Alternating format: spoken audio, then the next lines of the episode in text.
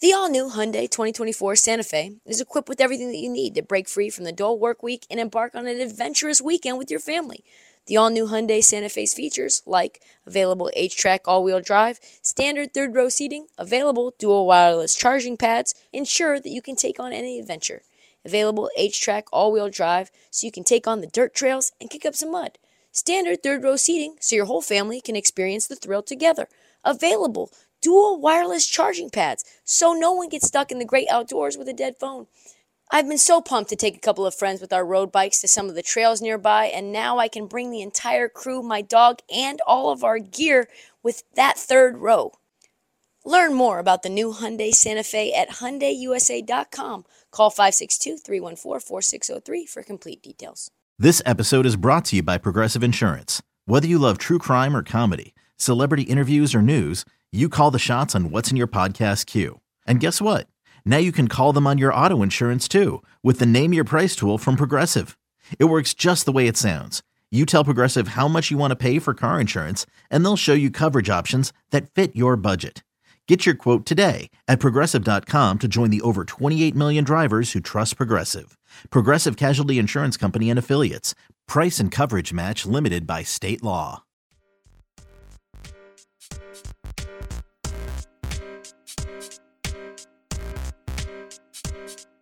We finally got a podcast from Draymond Green. It's been months. Well, a lot of months. But it uh, happens to not be the podcast that everyone was hoping for. The one that we've been waiting with bated breath to listen to. What we wanted was Draymond Green right after he punched Jordan Poole. I want him directly from the practice facility to his computer, and I want him to record why he did it, what happened, what was the circumstances around it, what's going to happen next. He recorded it right after the incident, but he decided not to release it. So listen to this in terms of why. That also coincided with uh, what we all know the incident to be at the beginning of the season with myself and a teammate, um, Jordan. And quite frankly, if I'm being 100% honest, Jackson and I, we recorded an episode um, right after. And I know everyone was looking for it, everyone wanted to hear it. And quite frankly, I wanted to allow you the chance to hear what I had to say. I wanted to allow you the chance to kind of take a a trip in my mind and just maybe understand more. And when we recorded the episode, I hated the way I sounded. Um and so we simply just didn't release it. I didn't like my tone, I didn't like the things I said, I didn't like the way it came out. I didn't like um it almost if you're not careful it almost comes off as unremor- unremorseful and distasteful 100% distasteful but also um fast and what do I mean by fast? Quite frankly, I'm not big into saying things or doing things and then run into my show because it's going to get more ratings. Like, I, I, don't really like that game. That's the old media. I, I don't play that game. I don't, I'm, I'm not very interested in that. I think there's a time to speak. And, you know, if the opportunity is there, I'm going to speak. I'm never going to shy away from a topic. But the thing that I had to take into consideration with that is number one, someone else was affected.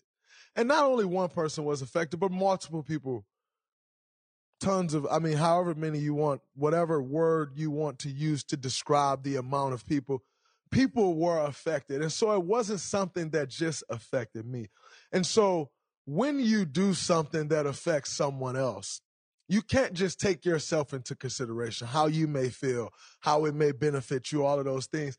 So back up. So Draymond recorded a podcast right after punching Jordan Poole. He was about to put it out, did not like the tone of it, didn't like what he said, how it came off, and felt that it was a 100% distasteful. I'm not going to lie, y'all. I want to hear it even more now. I think this is my new white whale of content I must. One time I looked for a, a record, you know, worked for, looked for it for months and months and months.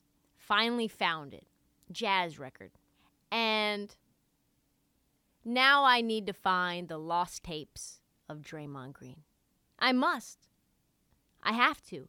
I am 100% sure that at some point we will get a bootleg copy from Jackson, most likely, selling it on eBay. And there'll probably be an NFT re- attached to it. And we'll be passing them back and forth at Summer League like the mixtapes back in the day. Like this is the new lost tapes of Draymond Green. Like we need we need to know what he said. I can tell it's like Listen, I'm not trying to place blame on Jordan in any way cuz that would be horrible. Uh, that's not me. I have to take responsibility as the grown man that I am.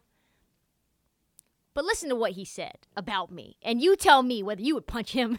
And you're like, wait, hold up. You just did that whole preamble to then put us, or hey, you know, there's just some things you just don't say on a practice court to your teammates. And when you step over that line, I just felt in that moment I needed to knock him the fuck out. And you know what? He got knocked the fuck out, and maybe he won't say those things anymore. I gotta hear what he said. Like, what did he say? How distasteful could we get? Like, could, would we get a like? I would do it again. If I if he said that to me again, I'd do it again. Did anyone ever ask him that? Hey, if he said those things to you again, would you think you would hit him again? Cause I need to know. Does anyone have a hookup on this podcast tape? I need it. Like, drop me a note. You can find me anywhere on social. Find me. You ready? Showtime. On May 3rd, summer starts with The Fall Guy. Let's do it later. Let's drink a spicy margarita. Make some bad decisions. Yes. Audiences are falling in love with the most entertaining film of the year. Fall guy. Fall Guy. Fall guy. That's what the poster said. See Ryan Gosling and Emily Blunt in the movie critics say exists to make you happy. Trying to make it out? Nope. Because I don't either. It's not what I'm into right now. What are you into? Talking. Yeah. The Fall Guy. Only in theaters May 3rd. Rated PG-13. I don't know if this is an epidemic or if this is a phenomenon. Let's just call it what it is. It's a sickness, it's an epidemic, and we need to address it. It's infected pretty much every team in the NBA, every star player in the NBA, even fringe star players in the NBA have caught this. Are you talking about COVID? No. We're talking about scoring. We're talking about lots and lots of scoring. An epidemic in the league, and it's getting out of hand. It is getting to the point where I don't even know this league anymore. I don't even know this version of the NBA anymore. Donovan Mitchell, last to catch it, 71 points for Donovan. He had 11 at halftime. So he was free. It was okay. He seemed fine at halftime. Everything seemed to be shaping up for a good 27, 28 point performance. And then all of a sudden, one of the highest scoring games of all time. Also, the highest scoring regular season performance in Cavs history, which people don't talk about enough. And that came right on the heels of Luka Doncic and his insane 60 point game, which he followed up with a 53 point game two games later. Giannis last night had 55, career high. No one said a word. Why? Why? Because the scoring right now is out of hand. The scoring is so silly, the defense is so bad that nobody even blinks when someone drops 50 anymore. Do you even remember? Do you even remember Devin Booker scoring 58? Do you remember it? No. You probably don't even remember Devin Booker playing for the Phoenix Suns because he's been out with an injury for so long this season. Since December of this year. December. Okay? Not the full season, not the calendar year, December. One month. These are the highest scoring games. Donovan Mitchell, 71. Luka, 60. Booker, 58. Anthony Davis, 55. Giannis, 55. Klay, 54. Embiid, 53. Pascal Siakam scored 52 points. Say it ain't so. Luka, 51. Luka, 50. LeBron, 47. Garland, Darius Gar- Garland scored 46 points. Giannis, 45. Paul George, 45. That's in the last five weeks. What are we talking about? That's like 20 people. That's that's insane. 20 guys have scored 40 or more this year. 89 games in total. This is scoring at epidemic proportions. We need these guys to start wearing masks. Like, they, their guys are catching it. It's not just superstars. My man Dennis Schroeder put up 32 last night. I, lo- I love the NBA. I love scoring. I love buckets. Guys are skilled. I'm not trying to say get off my lawn. This isn't as fun. Blah, blah, blah. But if you're in your 30s, which maybe you're in your 30s and you don't listen to podcasts or maybe you watch the news, I don't know. But if you're like me, you remember when it was hard to drop 50. Doesn't seem hard to drop 50 anymore. Just seems inevitable. When 50 is inevitable, if you're a superstar, nobody's playing no damn defense. We have nobody out here strapping anymore. We expect now 40 points nightly from Embiid. Of course. But Jordan Clarkson? I'm getting 40 out of Jor- Jordan Clarkson? Do you guys even know where Jordan Clarkson went to school? Do you even know who drafted Jordan Clarkson? Do you even know what teams he's played for so far in the NBA? Did you know he played for Cleveland? Did you know that? Jordan Clarkson is dropping 40. Okay? Pascal Siakam, who no one knew before Kawhi got there, and he's a fine player. I like Pascal. He's a he's a fine player. 52 is he that guy? Is Pascal that guy to score 52 on someone's head when they're draping the defense around him? No, because they're not draping the defense around him. At least Donovan Mitchell 71. He was the only man out there. Everyone knew he was going to get the ball. Everyone was exhausted, and he was just better than every guy on that floor. They were double and triple teaming him. That's the kind of 71 I want to see. I don't want to see guys just in a layup line, just layup, layup, dunk, layup, easy mid range, layup. What is that? That's that's literally just me watching practice. Pascal Siakam is not Giannis. He's not Embiid.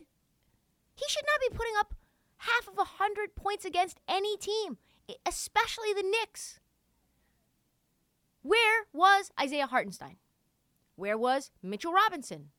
Where was RJ Barrett? Where was anyone? He scored a career high, and they still lost.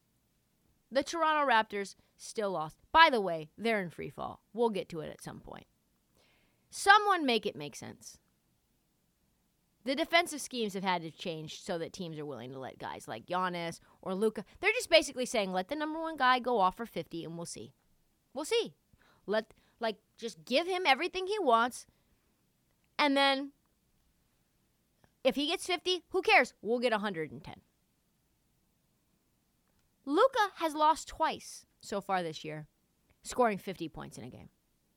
That strategy apparently is working. There's a combination of things that explains this high degree, this epidemic of scoring. Guys obviously are more skilled. They can score buckets in a bunch of different ways.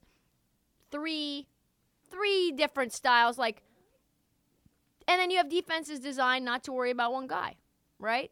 Concentrating on stopping the other players. Is this fun? Do you find this fun?